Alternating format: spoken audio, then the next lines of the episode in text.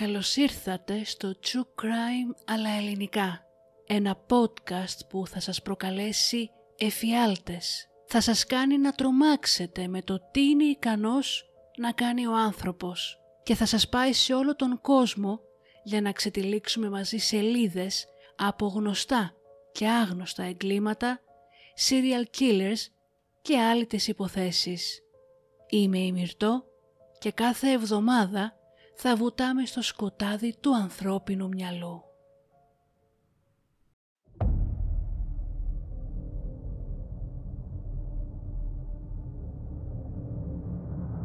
And that's where I cut her open when he told me to.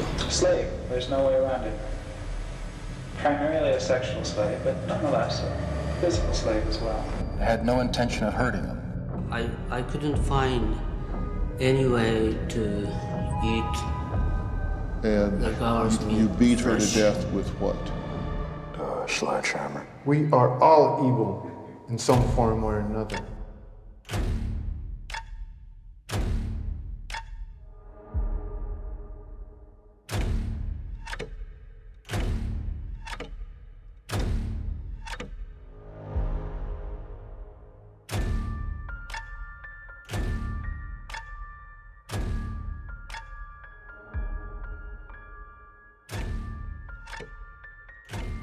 Unable to live with the fact that I just stabbed to death and cut the throat of an innocent young woman.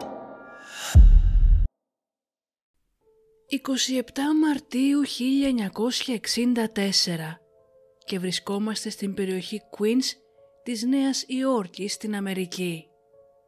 Στο πρωτοσέλιδο της καταξιωμένης εφημερίδας New York Times δημοσιεύεται ένα άρθρο που θα ταράξει τα νερά της αμερικανικής κοινωνίας και θα αλλάξει για πάντα τον τρόπο με τον οποίο ο αμερικάνικος λαός θα ζητάει βοήθεια σε στιγμές που θα απειλείται η ζωή του. Ο τίτλος έλεγε «37 που είδαν τον φόνο δεν κάλεσαν την αστυνομία» και το άρθρο συνέχιζε «Για περισσότερη από μισή ώρα 38 αξιοσέβαστοι νομοταγείς πολίτες του Queens παρακολούθησαν έναν δολοφόνο να καταδιώκει και να μαχαιρώνει μία γυναίκα σε τρεις διαφορετικές επιθέσεις στην γειτονιά Kew Gardens. Δύο φορές ο ήχος των φωνών τους και η ξαφνική λάμψη από τα φώτα των κρεβατοκάμαρών τους τον διέκοψαν και τον τρόμαξαν. Κάθε φορά επέστρεφε, την αναζητούσε και την μαχαίρωσε ξανά. Κανένα άτομο δεν τηλεφώνησε στην αστυνομία κατά την διάρκεια της επίθεσης. Ένας μάρτυρας μόνο τηλεφώνησε μετά από τον θάνατο της γυναίκας. Αυτό έγινε πριν δύο εβδομάδες, αλλά ο βοηθός επιθεωρητής Φρέντρικ Λάσεν, υπεύθυνος για τον Δήμο και βετεράνος 25 ετών σε έρευνες για ανθρωποκτονίες, εξακολουθεί να είναι σοκαρισμένος. Ο επιθεωρητής μπορεί να αναφέρει από μνήμης πολλούς φόνους, αλλά η δολοφονία στο Kew Gardens τον μπερδεύει. Όχι επειδή είναι φόνος, αλλά επειδή οι καλοί άνθρωποι σε εισαγωγικά απέτυχαν να καλέσουν την αστυνομία. Έχουμε μάθει πως ό,τι γράφεται στις εφημερίδες είναι η αληθινή καταγραφή ειδήσεων και πραγματικών γεγονότων. Βασιζόμαστε σε αυτά τα μέσα μαζικής ενημέρωσης, όπως εφημερίδες, ειδήσεις, ραδιόφωνο, social media, για να μαθαίνουμε τι γίνεται στον κόσμο και έχουμε εμπιστοσύνη στα γραφόμενά τους. Τι γίνεται όμως όταν σε μία εποχή που η Αμερική βρισκόταν στα πιο μαύρα σκοτάδια της, όπως τον απόϊχο της δολοφονίας του Κένεντι, την φτώχεια, την ανισότητα και τον πόλεμο, τον ρατσισμό και το κυνήγι των ομοφιλόφιλων. Τι γίνεται όταν μία από αυτές τις εφημερίδες παρουσιάζει τότε τα γεγονότα μιας δολοφονίας διαστρεβλωμένα; Τι γίνεται όταν η ιστορία έχει λάθος δεδομένα; Όταν ένας μύθος καταρρίπτεται. Η στιγνή δολοφονία της Κίτι Τζένοβις έγινε μέρος σχεδόν κάθε εγχειριδίου και εισαγωγικού μαθήματος ψυχολογίας ως το πρωτότυπο παράδειγμα του φαινομένου The Bystander Effect ή αλλιώς η απάθεια των περαστικών. Μία τραγική δολοφονία όπου το πραγματικό θύμα χάθηκε μέσα σε μία ομίχλη ανακριβιών και λανθασμένων αναφορών. Η Κάθριν Σούζαν Τζένοβις, γνωστή ως Κίτη στην οικογένεια και τους φίλους της, γεννήθηκε στις 7 Ιουλίου 1935 στο Μπρούκλιν της Νέας Υόρκης και ήταν η μεγαλύτερη από πέντε παιδιά που γεννήθηκαν σε μια οικογένεια Ιταλοαμερικανών. Ζούσαν στο Park Slope του δυτικού Μπρούκλιν, μια γειτονιά κυρίως με οικογένειες Ιταλικής και Ιρλανδικής καταγωγής. Όταν ήταν έφηβη, η μητέρα της, η Ρέιτσελ, έγινε μάρτυρας ενός φόνου και η οικογένεια μετακόμισε το 1954 στην πόλη Νιου Κανάν στο Κονέκτικατ. Η Κίτη όμως, καθώς ήταν αραβωνιασμένη, αποφάσισε να παραμείνει στη Νέα Υόρκη με τον παππού και την γιαγιά της για να ετοιμαστεί για τον γάμο της. Ως χαρακτήρας ήταν πολύ σίγουρη για τον εαυτό της, με πάντα χαρούμενη διάθεση και ήταν η ψυχή της παρέας. Το ζευγάρι παντρεύτηκε το 1954. Ο γάμος τους όμως ήταν σύντομος. Αποφάσισαν να χωρίσουν και μέχρι το τέλος του ιδίου έτους ο γάμος τους είχε ακυρωθεί λόγω των σεξουαλικών προτιμήσεων της Κίτη που ήταν ομοφιλόφιλη. Η νεαρή κοπέλα νίκιασε ένα μικρό διαμέρισμα στο Μπρούκλιν και έκανε δουλειές γραφείου. Δουλειές που όμως δεν την γέμιζαν. Έχοντας ως όνειρο να ανοίξει το δικό της Ιταλικό εστιατόριο, δούλαβε και έκανε οικονομίες, ώστε κάποια μέρα να κάνει το όνειρό της πραγματικότητα. Κατά το τέλος της δεκαετίας του 1950 έπιασε δουλειά ως σερβιτόρα σε ένα μπαρ. Το 1961 όμως συνελήφθη από έναν μυστικό αστυνομικό επειδή έκλεινε παράνομα στοιχήματα για υποδρομίες. Πλήρωσε πρόστιμο αξίας 50 δολαρίων και δυστυχώς έχασε την δουλειά της. Βρήκε όμως και πάλι δουλειά ως σερβιτόρα στο bar Eve's 11th Hour στην λεωφόρο Τζαμάικα στο Queens, φτάνοντας μέχρι την θέση του μάνατζερ και κάνοντας διπλοβάρδιες συνέχισε να μαζεύει λεφτά για να πραγματοποιήσει το όνειρό της. Το 1963 γνώρισε την Μέρι Αν Ζιλόνκο, με την οποία έγιναν αμέσως ζευγάρι. Λίγο καιρό μετά, η Μέρι Αν μετακόμισε στο μικρό διαμέρισμα και πλέον ζούσαν μαζί. Ανεπίσημα, η Μέρι Αν ήταν η σύντροφός της. Επίσημα όμως, ήταν μια απλή συγκάτοικος. Καθώς η Αμερική εκείνη την εποχή κυνηγούσε τους ομοφιλόφιλους ως κοινούς εγκληματίες. Συγκεκριμένα, σε διάφορα μικρά γκέι κλαμπ που είχαν ανοίξει, οι ιδιοκτήτες είχαν τοποθετήσει ένα δυνατό φως ώστε όταν έβλεπαν πως η αστυνομία ετοιμαζόταν να κάνει έφοδο, άνοιγαν το φως για να προειδοποιήσουν τους ομοφιλόφιλους θαμώνες. Στις 13 Μαρτίου του 1964 η Κίτης σχόλασε από την δουλειά της στις δύο και μισή τα ξημερώματα και μπήκε στο μικρό κόκκινο φία της για να οδηγήσει προς το σπίτι της. Όσο βρισκόταν σταματημένη σε ένα κόκκινο φανάρι στη λεωφόρο Χούβερ, δεν πρόσεξε ότι την παρακολουθούσε ένας άντρας, ο Winston Mosley, ο οποίος την ακολούθησε με το αμάξι του μέχρι την γειτονιά της στο Kew Gardens. Η Κίτη πάρκαρε το αυτοκίνητό της στο πάρκινγκ του σιδηροδρομικού σταθμού, περίπου 30 μέτρα μακριά από την είσοδο της πολυκατοικίας της και άρχισε να περπατάει μέσα στην ήσυχη και παγωμένη νύχτα. Οι δρόμοι ήταν άδειοι, όλα τα μαγαζιά ήταν κλειστά και όλα τα παράθυρα των γύρω διαμερισμάτων ήταν σκοτεινά επικρατούσε η ησυχία της νύχτας και μαζί με το κρύο του χειμώνα ήταν οι κατάλληλες συνθήκες για έναν δολοφόνο να κυνηγήσει το θύμα του. Ο Winston Mosley είχε φύγει κρυφά από το σπίτι του νωρίτερα εκείνο το βράδυ, αφήνοντας την σύζυγό του και τις δύο γιους του να κοιμούνται, όσο εκείνος περιπλανιόταν ψάχνοντας για το τελευταίο του θύμα. Είχε παρκάρει και αυτός το αυτοκίνητό του σε μια γωνία λίγο πιο κάτω στην οδό Όστιν. Οπλισμένος με ένα κυνηγετικό μαχαίρι, άρχισε να πλησιάζει τη νεαρή κοπέλα. Η Κίτη τρομοκρατημένη έτρεξε προς την είσοδο του κτηρίου της, ελπίζοντας πως θα φτάσει στην γωνία εκεί όπου υπήρχε μια μεγάλη διασταύρωση. Δεν τα κατάφερε όμως. Ο Μόσλι την πρόλαβε και την μαχαίρωσε δύο φορές στην πλάτη. Το ουρλιαχτό της Κίτη έσκησε την ήσυχη νύχτα. «Ω Θεέ μου με μαχαίρωσε, βοηθήστε με». Ένας από τους γείτονές της, ο Ρόμπερτ Μόουζερ, άκουσε την κραυγή της. Σηκώθηκε από τον ύπνο του και ανοίγοντας το παράθυρό του είδε έναν άντρα να στέκεται δίπλα από μία γυναίκα που έσκυβε.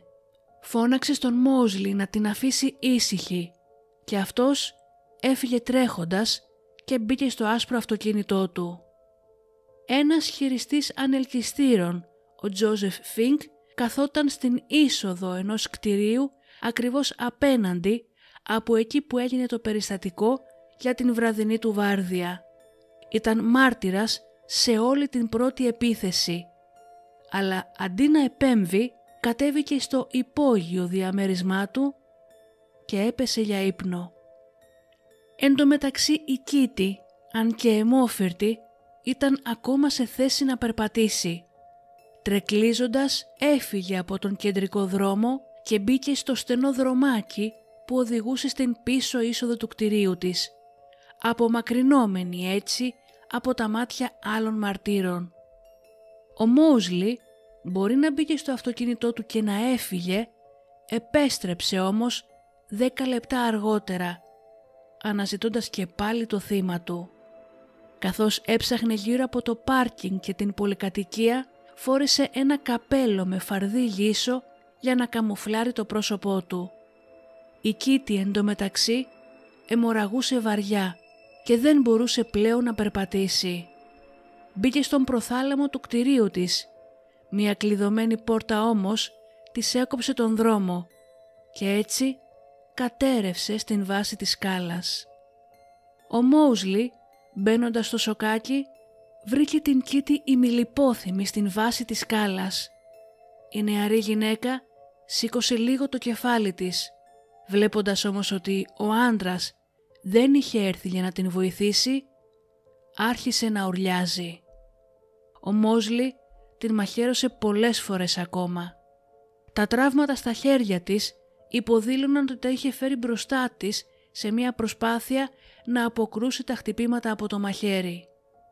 Όσο η ζωή της κρεμόταν από μία κλωστή, ο Μόσλι την βίασε, της έκλεψε 49 δολάρια και τράπηκε σε φυγή. Οι δύο επιθέσεις κράτησαν συνολικά 30 λεπτά. Ένας γείτονας της Κίτη, ο Καρλ Ρος, άκουσε τις φωνές της και βγήκε από το διαμέρισμά του που ήταν στην κορυφή της σκάλας για να δει τι συμβαίνει και είδε ολόκληρη την δεύτερη αυτή επίθεση. Γνώριζε την Κίτη προσωπικά και όμως δεν έκανε τίποτα για να την βοηθήσει. Επέστρεψε στο διαμέρισμά του και κάλεσε δύο διαφορετικούς ανθρώπους για να τον συμβουλεύσουν τι να κάνει. Καθώς ήταν μεθυσμένος, δεν ήξερε πώς να αντιδράσει και φοβόταν να καλέσει ο ίδιος την αστυνομία. Ο πρώτος με τον οποίο μίλησε του είπε να μην μπλέξει. Ο δεύτερος κάλεσε έναν τρίτο και εκείνος ο τρίτος ήταν αυτός που κάλεσε την αστυνομία.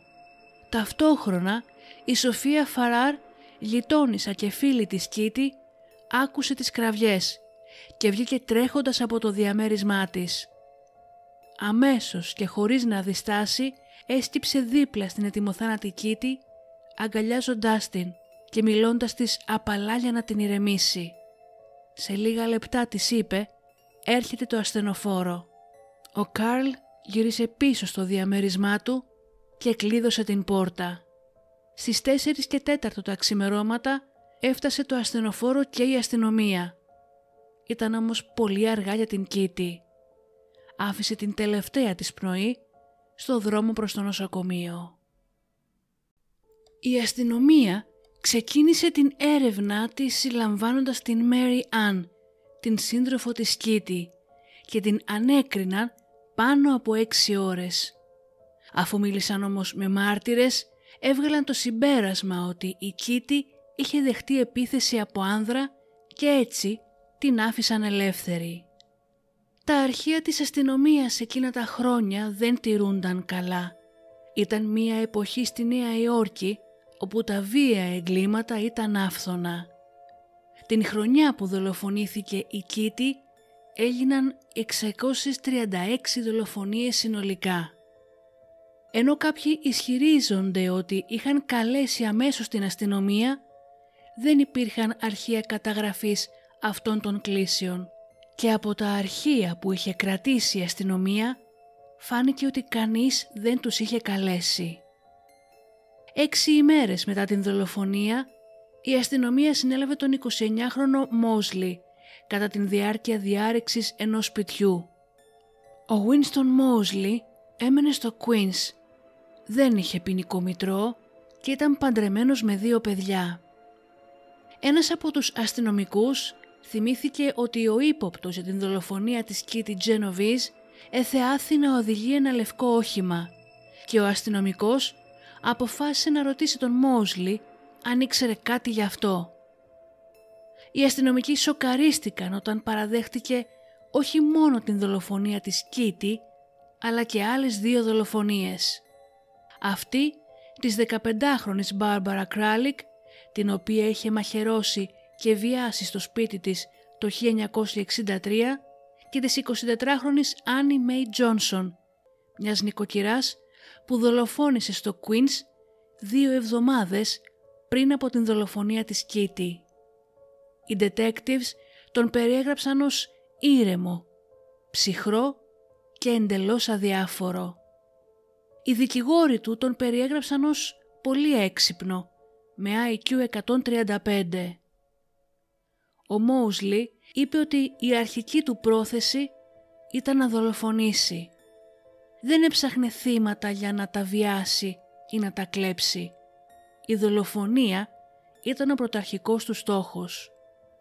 Στους φόνους της Τζόνσον όπως και της Κίτη έκλειψε μετρητά και εξέφρασε τις τύψεις του μόνο επειδή λίστεψε τα θύματά του.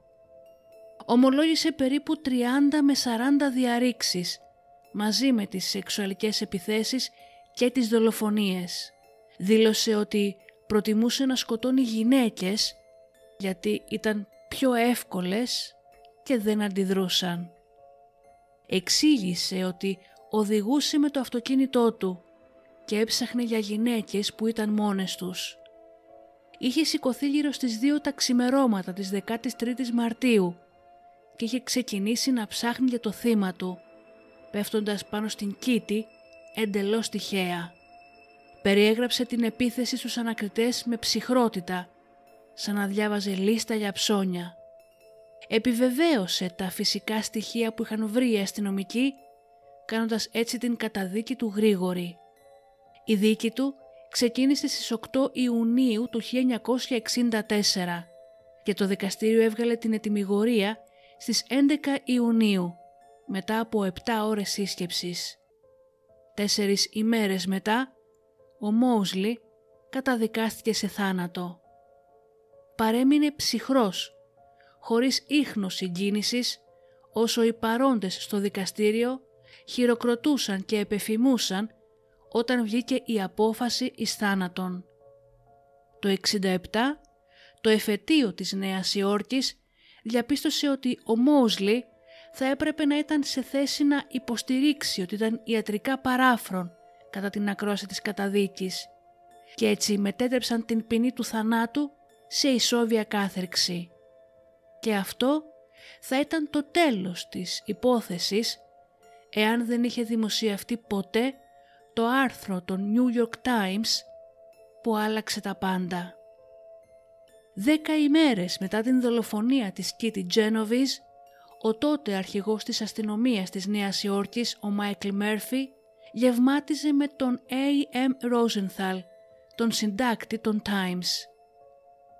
Ο Μέρφυ πέρασε το μεγαλύτερο μέρος του γεύματος συζητώντας για το πόσο ανησυχούσε που το κίνημα για τα πολιτικά δικαιώματα που τότε ήταν στο αποκορύφωμά του θα πυροδοτούσε την φιλετική βία στη Νέα Υόρκη. Στην συνέχεια η συζήτηση πήγε στην πρόσφατη δολοφονία της Κίτη η οποία σύμφωνα με τον Μέρφυ ήταν 30 λεπτά φρικτής επίθεσης με μαχαίρι όσο 38 κατά τον ίδιο αυτόπτες, οπτικοί και ακουστικοί αυτόπτες μάρτυρες δεν έκαναν τίποτα. Ο Ρόζενθαλ ανέθεσε αμέσως στον δημοσιογράφο Μάρτιν Γκάνσμπεργκ να καλύψει την ιστορία της Κίτι Τζένοβις από αυτή την συγκεκριμένη γωνία. Το αποτέλεσμα θα ήταν το άρθρο που δημοσιεύτηκε στην εφημερίδα το οποίο μετατράπηκε σε ένα είδος αποδεκτού urban legend ότι 38 άτομα όχι μόνο είχαν ακούσει την επίθεση και την δολοφονία και αμέλησαν να αναλάβουν δράση, αλλά έγιναν μάρτυρες της αρχικής καταδίωξης της Κίτη και τριών, όπως έλεγε το άρθρο, ξεχωριστών επιθέσεων εναντίον της. Γεγονός που οδήγησε στην γέννηση του The Bystander Effect, γνωστό και ως το φαινόμενο του περαστικού ή αλλιώς το σύνδρομο Kitty Genovese. Το φαινόμενο του περαστικού ή όπως λέγεται πιο τακτικά το φαινόμενο του θεατή εμφανίζεται όταν η παρουσία άλλων ατόμων αποθαρρύνει ένα άτομο από το να παρέμβει σε μια κατάσταση έκτακτης ανάγκης ενάντια σε έναν κλέφτη ή κατά την διάρκεια μιας επίθεσης ή κάποιου άλλου εγκλήματος. Όσο μεγαλύτερος είναι ο αριθμός των παρευρισκομένων, τόσο λιγότερο πιθανό είναι κάποιος από αυτούς να παράσχει βοήθεια στο άτομο που βρίσκεται σε κίνδυνο. Οι άνθρωποι είναι πιο πιθανό να αναλάβουν δράση κατά την διάρκεια μιας κρίσης όταν υπάρχουν πολύ λίγοι ή καθόλου μάρτυρες παρόντες. Το 1964 η χώρα τρομοκρατήθηκε από την οδυνηρή αδιαφορία στην δολοφονία της Κίτη. Έγιναν ειδικές μελέτες για να διαπιστωθεί γιατί συνέβη αυτή η διάσταση ευθυνών, ανακαλύπτοντας ότι άνθρωποι που βρίσκονται σε πλήθη ήταν λιγότερο πιθανό να επέμβουν, πιστεύοντας ότι κάποιος άλλος θα αναλάμβανε την ευθύνη. Όλη η συζήτηση που προκλήθηκε από το άρθρο, καθώς και οι λανθασμένες πληροφορίες που έδωσε, θα ζούσαν για δεκαετίες. Η αλήθεια όμως ήταν πολύ πιο απλή. Η Κίτι Τζένοβις δέχτηκε πράγματι επίθεση. Κάποιοι άκουσαν τις φωνές της.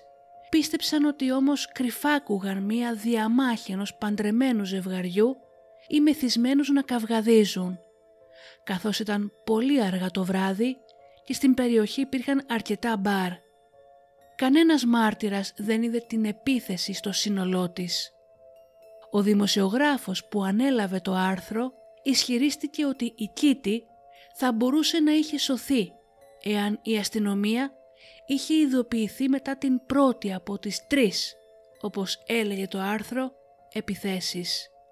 Η αλήθεια ήταν ότι η πρώτη μαχαιριά της είχε τρυπήσει τον πνεύμονα. Μπορεί να μην ήταν η μαχαιριά αυτή θανατηφόρα, όμως θα έκανε αδύνατο για την Κίτη να ορλιάξει δυνατά κατά την διάρκεια της επόμενης επίθεσης στις σκάλες. Επίσης, οι επιθέσεις του Μόουσλι ήταν δύο και όχι τρεις. Οι 38 αδιάφοροι μάρτυρες, όπως ανέφερε το άρθρο, δεν υπήρχαν ούτε καν 20. Ο αριθμός τους ήταν περίπου 12 και κανείς από αυτούς, πέραν του Ρος και του Φίνκ, δεν είχαν δει με τα μάτια τους την επίθεση. Να θυμηθούμε ότι την ώρα που έγινε το έγκλημα ήταν τρεις και τα ξημερώματα.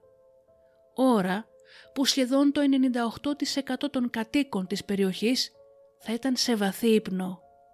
Όσοι από τους κατοίκους άκουσαν τις φωνές της Κίτη μέσα στον ύπνο τους, μέχρι να σηκωθούν, να ανοίξουν τα μάτια τους όντας ζαλισμένοι και να πάνε με αργά βήματα στο παράθυρό τους, είτε θα έβλεπαν δύο άτομα να στέκονται απλά στον δρόμο, είτε θα έβλεπαν ένα άτομο να τρέχει φεύγοντας και ένα άλλο να σκύβει, ενώ άλλοι δεν θα είχαν καν οπτική γωνία από το παράθυρό τους.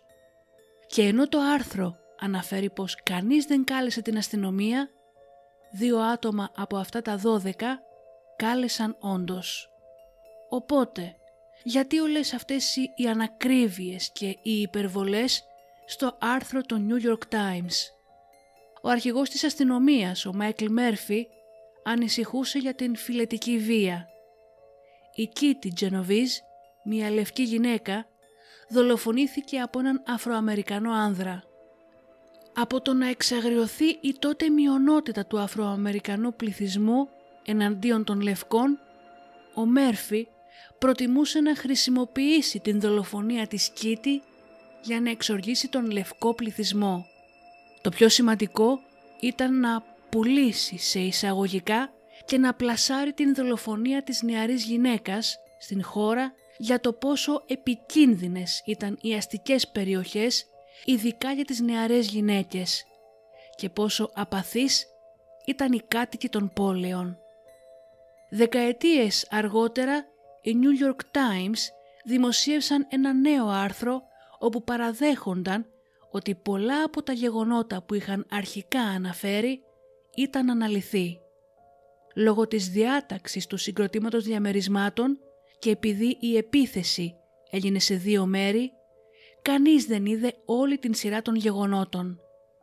Επιπλέον ανέφεραν πως μόνο 12 άτομα είδαν ή άκουσαν την επίθεση, όχι οι 38 που αρχικά αναφέρθηκαν. Η εφημερίδα αναγνώρισε επίσης ότι οι κάτοικοι που ρωτήθηκαν από την αστυνομία δεν ήξεραν ότι διαδραματιζόταν φόνος και υπέθεσαν ότι ήταν απλά δύο εραστές ή μυθισμένοι που καυγάδιζαν στους δρόμους. Παραδέχτηκαν τέλος πως δύο άτομα κάλεσαν την αστυνομία.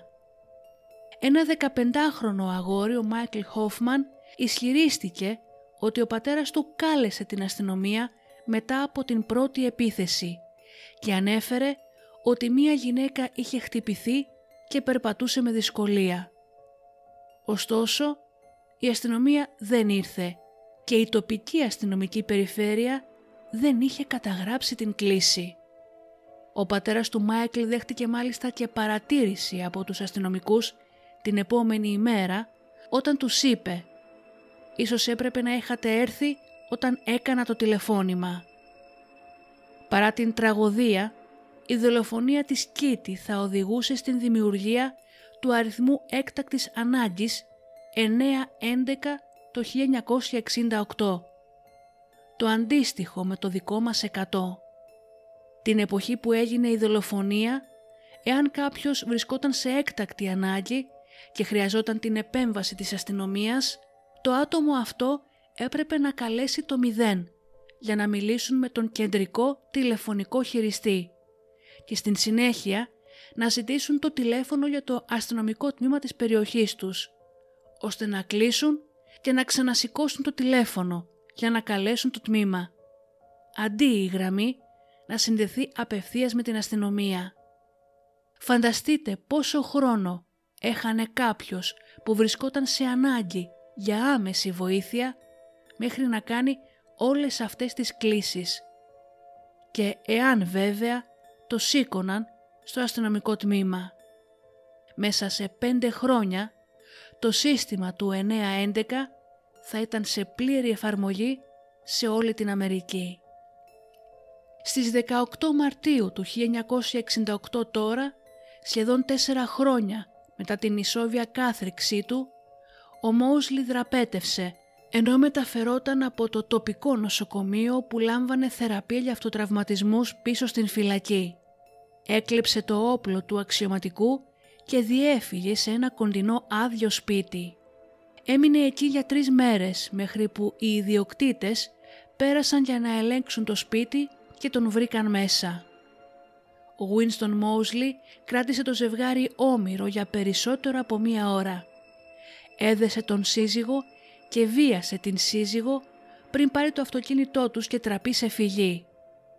Στις 22 Μαρτίου του 68 εισέβαλε σε άλλο ένα σπίτι και πήρε ομήρους μητέρα και κόρη για δύο ώρες πριν τις αφήσεις σώες και στη συνέχεια παραδόθηκε. Αργότερα καταδικάστηκε σε 30 χρόνια κάθριξη συν τα ισόβια που είχε ήδη λάβει. Την δεκαετία του 70 τώρα συμμετείχε στις ταραχές των φυλακών Άτικα και μετά απέκτησε πτυχίο κοινωνιολογίας μέσα από τα μαθήματα των φυλακών.